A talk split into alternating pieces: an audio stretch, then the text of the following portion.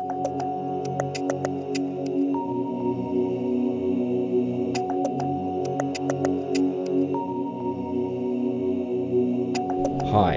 I'm Sohail Janisari, a migration researcher and activist.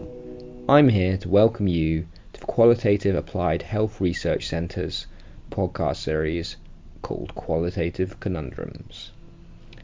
Qualitative research always brings up a lot of questions for researchers. How many people should I talk to? How should I interpret what they say? Do themes emerge or are they actively created? At the Qualitative Applied Health Research Centre, mercifully shortened to Quark, we aim to make space for these debates, and this series is all about tackling fundamental qualitative conundrums. We will speak to esteemed academics who will offer their expert opinions on how you can solve the questions that plague your qualitative research. Today, we're very lucky to have with us Dr. Michelle O'Reilly. Uh, Michelle, would you like to introduce yourself? Yes, certainly. Thank you. Um, hello, I, am Dr. Michelle O'Reilly. I work at the University of Leicester as an Associate Professor of Communication in Mental Health and a Chartered Psychologist in Health. Uh, and I also work for Leicestershire Partnership NHS Trust um, as a Research Consultant and Quality Improvement Advisor. Great, thank you. And today we're going to be talking about quality in qualitative research, which sounds pretty fundamental. So I'm going to start with a broad, perhaps kind of obvious question, but why is it important to think about quality in qualitative research? Um, the, there are lots of reasons why it's important to think about quality in qualitative research, but I guess one of the fundamental contemporary reasons really is about competitiveness. Uh, so most people who undertake qualitative research either work in some area of practice or they're academic.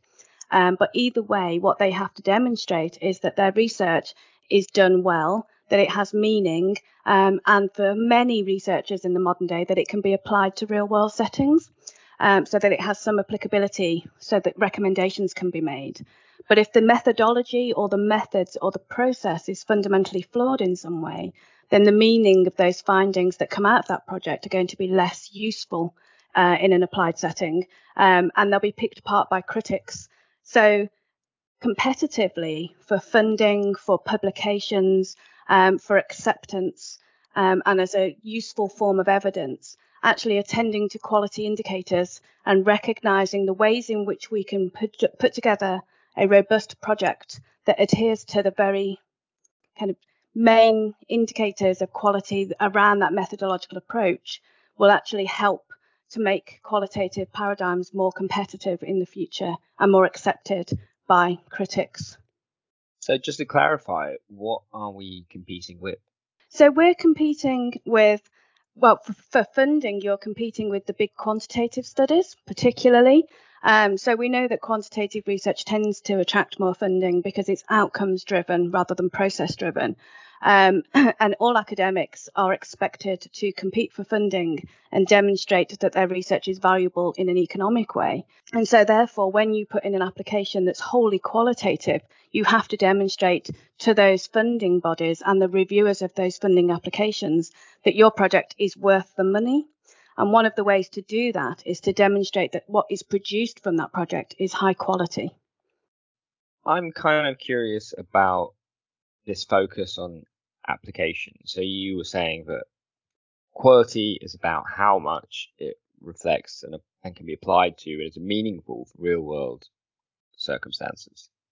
So what about theory? What about other sort of ways of thinking about research? It seems, you know, that other things might be important to quality too.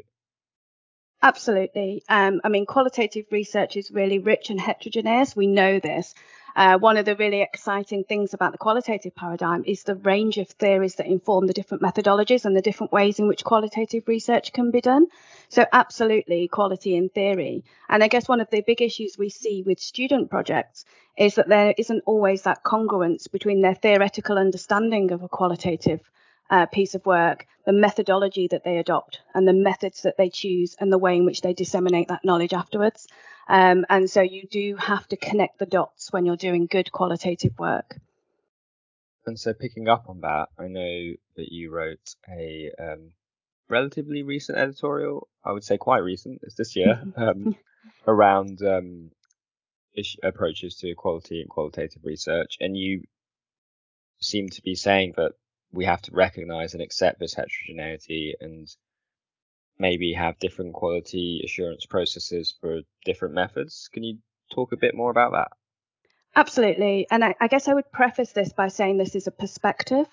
Um, and it's our perspective. Jessica Lester and I wrote this um, editorial and we put together the special issue. Um, and it's our perspective that actually different kinds of qualitative approaches, different kinds of qualitative methodologies, they don't all adhere to the same universal set of quality markers. Um, and I would recommend that students read more about this because there are other scholars out there who would take issue with that particular perspective and disagree with us. So it's quite important that a student can understand the different sides of the argument. However, from our point of view, and the reason why we put that special issue together is the methodologies that are available to qualitative research are different. So you know that they have different theoretical frameworks and that's something we've already alluded to today already. Uh, but they also use different methodological approaches. They use different kinds of methods to collect their data. They have different belief systems around the positionality of the researcher and they do different kinds of analytic techniques. So for us a single set of universal markers cannot legitimately apply to all of that different diversity within one single paradigm so we put the qualitative paradigm together as if it's a single entity, but of course it isn't. Not in the same way that quantitative tends to get pushed together in a single paradigm. Within the qualitative paradigm, you have a huge range of diversity and heterogeneity, lots of different perspectives and ideas, a huge range of epistemological positions, lots of different ways of collecting data and analysing it. And that has to be accounted for in terms of how you do the project um, and the quality markers that you adhere to in doing so. And so we did the special issue to kind of demonstrate that and celebrate that diversity within a paradigm. Grand. So, quality and how you assess it might depend on the beliefs you bring to the method and your research approach. Which makes me think does quality perhaps not just depend on your method and your philosophical beliefs, but also the culture you are working in? Are there different things which, especially if you're thinking about applying uh, applied research as a marker of quality, like perhaps different things are important in different places. So how does culture play into this? So culture, of course, plays a role. It's not so much about the quality indicators; it's more about their implementation. So one of the things we need to consider when we're um, applying quality markers to our work is how they're implemented in practice and in the practice of doing the research is what I mean. Um, and so your cultural position will affect your positionality and your reflexivity as a researcher. It might also shape the way in which you go out and collect your data. So again, we, we can't treat things as monolithic or static. So a focus group, we often think of it as being a, a singular method of data collection. Um, and of course, there are markers of how to do a good focus group but the implementation of the focus group schedule, the design of the focus group, the way in which it's run is inevitably going to be influenced by the culture of the researcher and the culture of the participants, but also the expectations and goals of the focus group and the topic of the focus group and various all sorts of other things. So it, it can still be a really good focus group, even if it's run quite differently to another good focus group. But what matters is the core indicators and how that um, plays out in practice. Uh, but of course, positionality and reflexivity are celebrated in quali- qualitative research. So, of course, those things are going to shape the way in which any kind of method is implemented. And on positionality and reflexivity, it'd be great if you could give a very, very quick definition of them. And then maybe um, it's, it's, it's, a tough ask, but we're a podcast. yes. Um, Researchers and, have been grappling with that for a long time. And then on top of that, I would like you to sort of tell us a bit about how that might relate to quality. Yeah, so trying to summarize two huge concepts in like 20 seconds for a podcast, of course, is um, going to not do justice to either concept. But ju- just for the sake of simplicity, Uh, so positionality is the position one takes within research. So you might come at a piece of work as a feminist, for example, just as an, a simple example. And so therefore, your feminist ideology is going to shape the way in which you ask your questions. It's going to shape the way in which you do your analysis. And accepting that kind of position that you're taking on the project before you start and how it infiltrates the whole project will be really important. So reflexivity it, has some similarities with positionality in the sense that this is how you reflect and take account of the way in which your position as a researcher might have shaped the research. So you reflect on how who you are as a person, um, as a woman, as, as a middle-aged woman as I am, how that might have shaped and influenced my motivation to undertake the project, how it might have shaped the way I did the project. Um, and so the example I usually give for this is I did my PhD a fair few years ago in family therapy and on mental health. Um, and that was shaped and influenced by the fact that I've got an autistic brother. And so I already knew a huge amount about mental health and services um, from a very personal, experiential point of view, but not an academic one. And so doing the PhD bridged the personal and the academic, but acknowledging that and recognizing how that might have shaped what I picked out of the analysis and what I saw as important in the analysis was part of that reflexive process. And presumably part of why it's important to have that if you are trying to do good quality work. Absolutely, yes. Recognizing that there are certain things that you might have pulled out of the data or seen as important in the data that someone else might not have seen as, as so important is part of that reflexive process. And of course, it impacts on those issues around cherry picking data and showcasing bits of data. Um, qualitative projects are huge. The data sets are usually huge. You can't disseminate everything, so you it's automatically a selective process. Yeah, that selective process really kills me. But, uh, it's it's it's really key. I wanted to ask you about how we can really describe the work we're doing in a detailed and transparent way.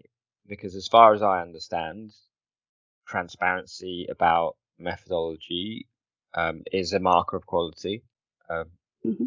But when I'm doing qualitative research, there's only so far I can break it down until it just becomes something which happened in my head. So mm-hmm. am I not doing enough to really think through my steps? Or is there a limit to how much I can describe to you the process of doing the research? It's always going to be limited, of course it is. So, one of the important things about transparency is that you are transparent during the process of undertaking the research in your reflexive memos, in your diary taking, in your note taking. It's essential that you capture everything as you go along so that you're not relying on your memory when you get to the end of the project of what you think you did, because you'll never remember what you think you did. It'll never be as accurate as if you're writing as you go along. Inevitably, in dissemination, a lot of that is going to get lost to the external audience. And that's a real shame. But again, it partly depends on who your audience is. So I've written journal articles that are as small as three and a half thousand words for kind of medical style journals. And unfortunately, certain kinds of audiences are less interested in the processual aspect of a qualitative project and they're more interested in the findings and the meaning of those findings. Now, as long as you have managed to do a high quality project, then what you're reporting will still be high quality. But of course, it inevitably misses out some of that detail because three and a half thousand words, you're not going to be able to put that in. Of course not. Some of the longer, more qualitatively oriented journals, however, are eight or 9,000 words. And so there is some scope for more of that um, procedural detailing methodology, for some of that reflexivity in the way you shape your discussion, for some of that transparency to come kind of to leak through the introduction, the method, the findings, and the discussion section of the paper so that a reader can start to see the process of how those decisions were made, why they were made, and, what, and how that conforms to the methodology framework that you're following. So, and of course, then you have other mechanisms as well, like podcasts, and you have conference presentations.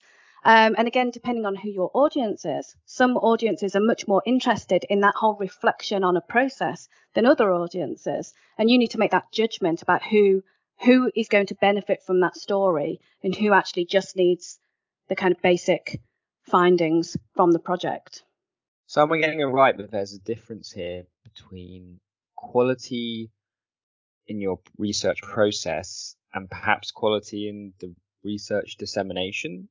You should always have quality in the process. You should do a good quality um, project that conforms to the indicators for that particular methodological approach. Because then, whatever you're reporting, you can be secure in the knowledge that you've done it to the right high standard. And you can say that it's been done to that high standard, even if you don't give the audience the details of how it was achieving those high standards. You know it has done. And that's the key. So, yes, there is a difference. It's not that the dissemination loses the quality, it just loses the detail of how that quality was achieved. There's a difference there um, that's quite important. Okay, great. Thank you.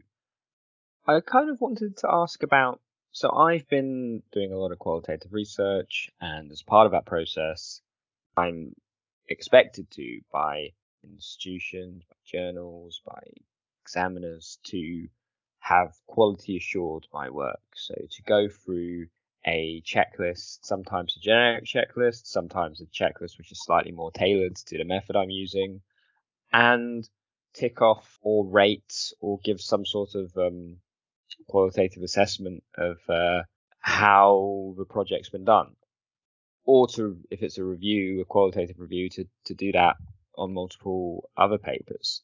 But I know that some people very strongly believe that these have become a tick box exercise, and that perhaps we're missing the uh, wood for the trees and really just unnecessarily focusing in on this. So where do you stand on this? Do you think that we should do away with these checklists? I sit somewhere in the middle, I guess. I, I, actually agree with certain scholars that checklists are a little bit too confining and problematic, especially for certain methodological processes like conversation analysis, for example. Checklists don't serve us well all the time. Part of the problem with checklists is they get over relied on by people who don't understand qualitative research. Or, for example, you get a paper sent to a set of reviewers and the journal requests that they use the COREQ checklist, which can be entirely inappropriate for certain kinds of research. Um, and actually, there needs to be some flexibility in how those things are applied so that reviewers can say, actually, this paper doesn't need the COREQ checklist because COREQ is designed for interviews and focus groups, and this is not an interview or focus group study. So, in that sense, I I always resist getting too locked into checklists. I think they're useful for undergraduate students, for example, people who are new to qualitative methods. I think they're also useful for funding bodies when they're not quite sure and they haven't got a qualitative expert on their panel to make decisions. Um, I think they can be very helpful in teaching qualitative methods, but I think as expertise builds and as training builds and as we become better qualitative methodologists, we should be relying less on checklists and more on experience, creativity, innovation, um, and knowledge around the method and the methodology. So, what about, if not checklists, then, what about certain principles that we try and achieve? So, for instance, I've mentioned transparency. You know, there might be other principles that qualitative research should aim for. Is this something, some broad guiding principles that could be useful? Absolutely. I think guiding principles are a very good idea. Um, and I think most qualitative researchers kind of know what they are broadly. And it comes back to what I said earlier. It's not so much about a rigid guiding principle. It's about how that principle gets implemented so that it's tailored to not just the methodology and the method, but actually the positionality of the research and the project that's being done. So, you know, what does transparency mean in the current context of this project? And I think that's what often gets overlooked. We talk about these things as if they're static, real things that you can conform to, but actually, it's not as straightforward as that because it'll have a slightly different meaning and a different way of being implemented depending on what it is you're trying to achieve with a particular project and also the team because you get interdisciplinar, uh, interdisciplinarity and teams from different backgrounds, different training, and they've got different ways of looking at a research problem. Now, personally, I think that's absolutely fabulous because what you get is some creative thinking. You get some really rich discussions, particularly when you've got data and you're starting to look at that and explore it together. But of course, that will have implications for quality and those guiding principles and how they get implemented into a particular project. And that's where it's much more difficult for reviewers and students to kind of capture how that gets implemented because they're trying to stick with that rigid checklist that they think has to be checked off to make the project viable.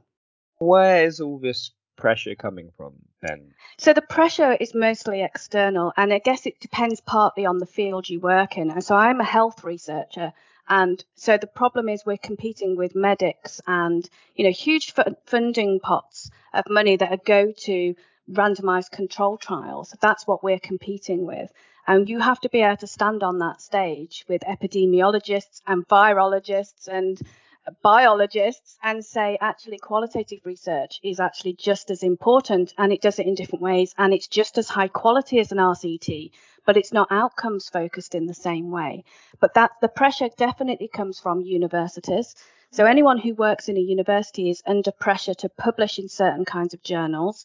They're under pressure to bring in certain amounts of funding and they're under pressure to teach certain kinds of curriculums and if you don't do those things, then you won't have a job in the future. So you do have to shape what you do to suit these huge institutional, structural things that we have in society. And that's where the pressure comes from. So a little bit of flexibility and adjustment is probably required in thinking because unfortunately it is now about impact, impact pathways and applied research and what you can demonstrate in terms of outcomes. And that goes for qualitative research as well as quantitative research. So we have to make it work. Otherwise, there might not be a future for qualitative research.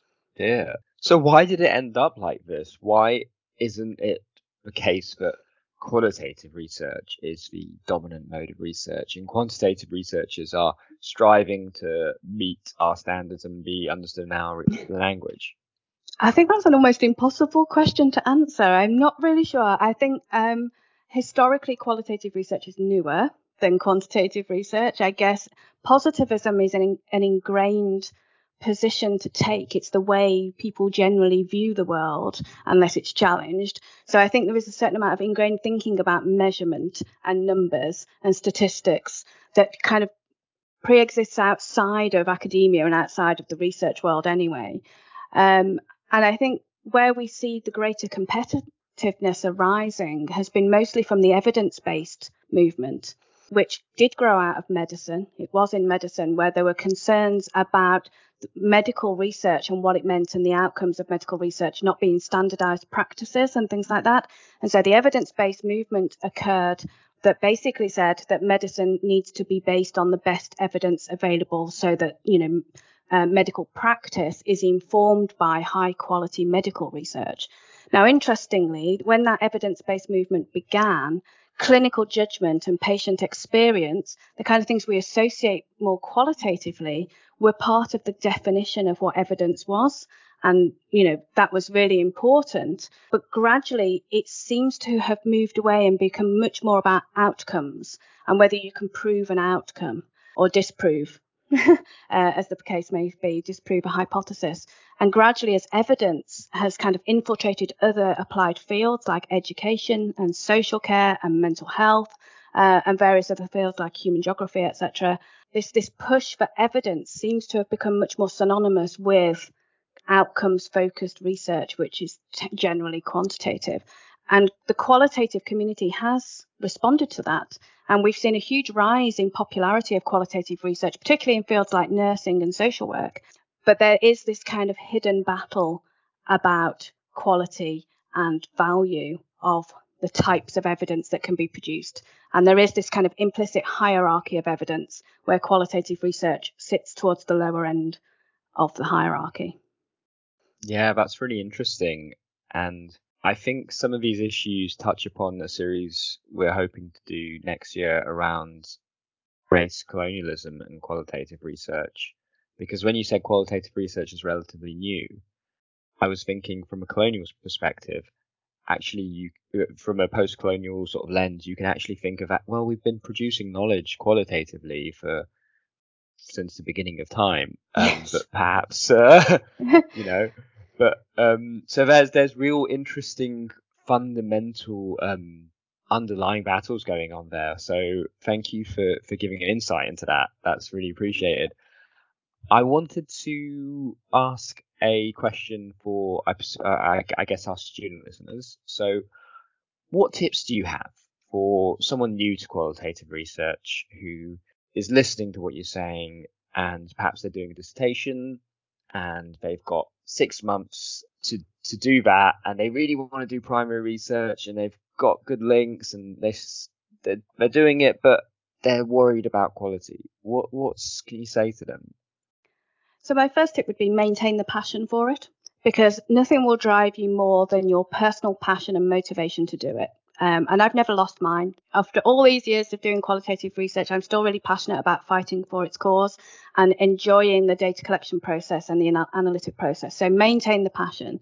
I think the second thing I would say is read. So I always say to my undergraduate students, you read your way to a degree, you read your way to a dissertation. You can't ever read enough stuff. So students seem to think that everything they read needs to make an appearance in the dissertation, and that is absolutely not true. Your references list will be a fraction of what you've read if you've done a good job. But actually, reading and reading and reading will help you to conceptualize and understand some of those core issues within the paradigm of qualitative research, but also within the methodological approach that you have chosen. And all of that reading will then enable you to write a paragraph. So I always say again to my undergraduate students, you might only write 12 lines, but you may have had to read 12 papers to write those 12 lines, and you might only cite three of the papers ultimately in the paragraph. But the other nine papers will have helped you understand the issue so that you can write your 12 lines. And that's, you know, you can never engage enough with the reading. And there are some really good sources out there in terms of websites even YouTube videos, you can watch YouTube videos. I know Braun and Clarke, for example, have done some YouTube stuff around thematic analysis, if that happens to be your approach. In terms of quality, the special issue does cover all the main methodological approaches. So read whichever one of those papers happens to coincide with the approach that you've adopted and chosen but also read some of the generic stuff. It's important to understand the alternative arguments. So in this podcast, I've very much promoted the heterogeneity argument, the idea that each methodology has got some unique aspects of quality and unique indicators that need to be accounted for. There are other scholars out there who might disagree with that, and it's useful to get a sense of those wider arguments around quality, particularly the arguments around universal markers and the adaptation of quantitative concepts are really interesting to read as well. And by that, you need to form your own opinion. You know, it's always good to be shaped by supervisors and other scholars in the field and by listening to this kind of podcast. But ultimately, you need to decide as a student where do you sit in relation to qualitative research and quality? What's your view? Which of the arguments make the most sense to you? And how are you going to utilize that and apply it in your own project?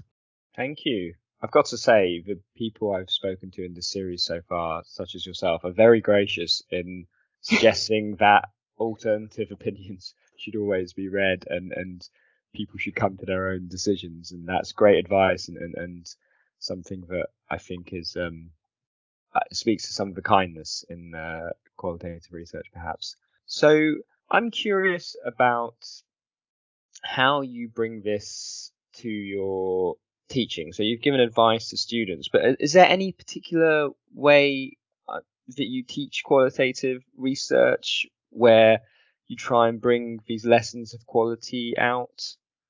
Yes, I, I generally don't deliver a whole lecture on quality uh, specifically. It's more embedded into each of the other methods lectures that I do because I think, you know, especially for undergraduates who are starting to grapple, they've got so many different arguments that are relevant to qualitative research that they have to grapple with and understand. And quality is just one of those arguments. So I prefer to try and bring in little snippets of all the major issues into each of the lectures. So where I do a lecture on thematic analysis, for example, and we talk about the practicalities of doing coding and the different types of thematic analysis, I will bring in comments about quality. But also, I prefer students to think for themselves.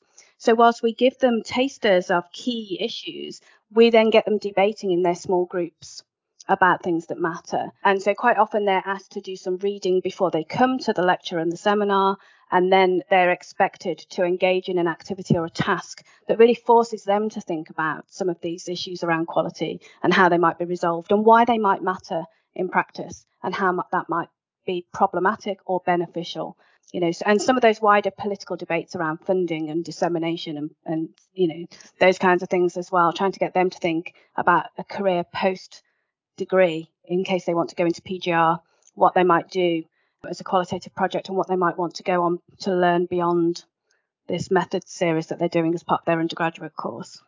Great. Thanks thanks for that insight. We're coming to the end of our time so last question as always, do you have anything else to add around quality and where can people read your work? So I guess I would just say that you know the, the, I feel that the debate is only just starting. I think you know that the recognition of quality in the contemporary research field has changed compared to when these arguments first started in the early 2000s.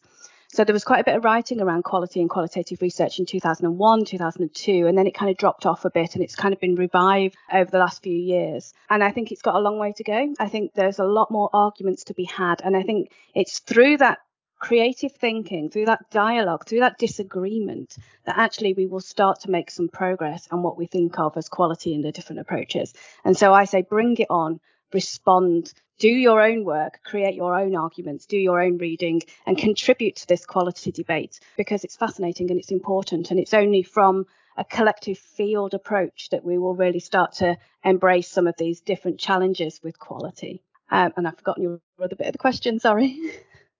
I did a I did a classic qualitative uh, faux pas. Never ask two questions and, in, in at once. Um, that was a test and a demonstration for our listeners. Um, the other question was, where can we find your work? So I do have a website on the University of Leicester web pages. So most of my publications are listed on the website. So yeah, just type my name into Google and you you'll find stuff I've written um, around mental health and quality and qualitative research and various other things like ethics, etc.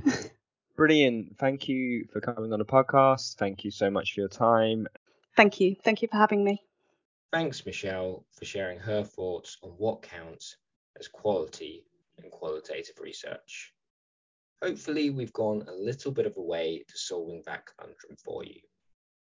Next episode is a real treat, and I'm going to have to be on my best behavior because I will be talking to my boss, Charlie Pafitis, about how to use theory in qualitative research. It promises to be a great episode, so please join us soon. Thank you so much and see you soon.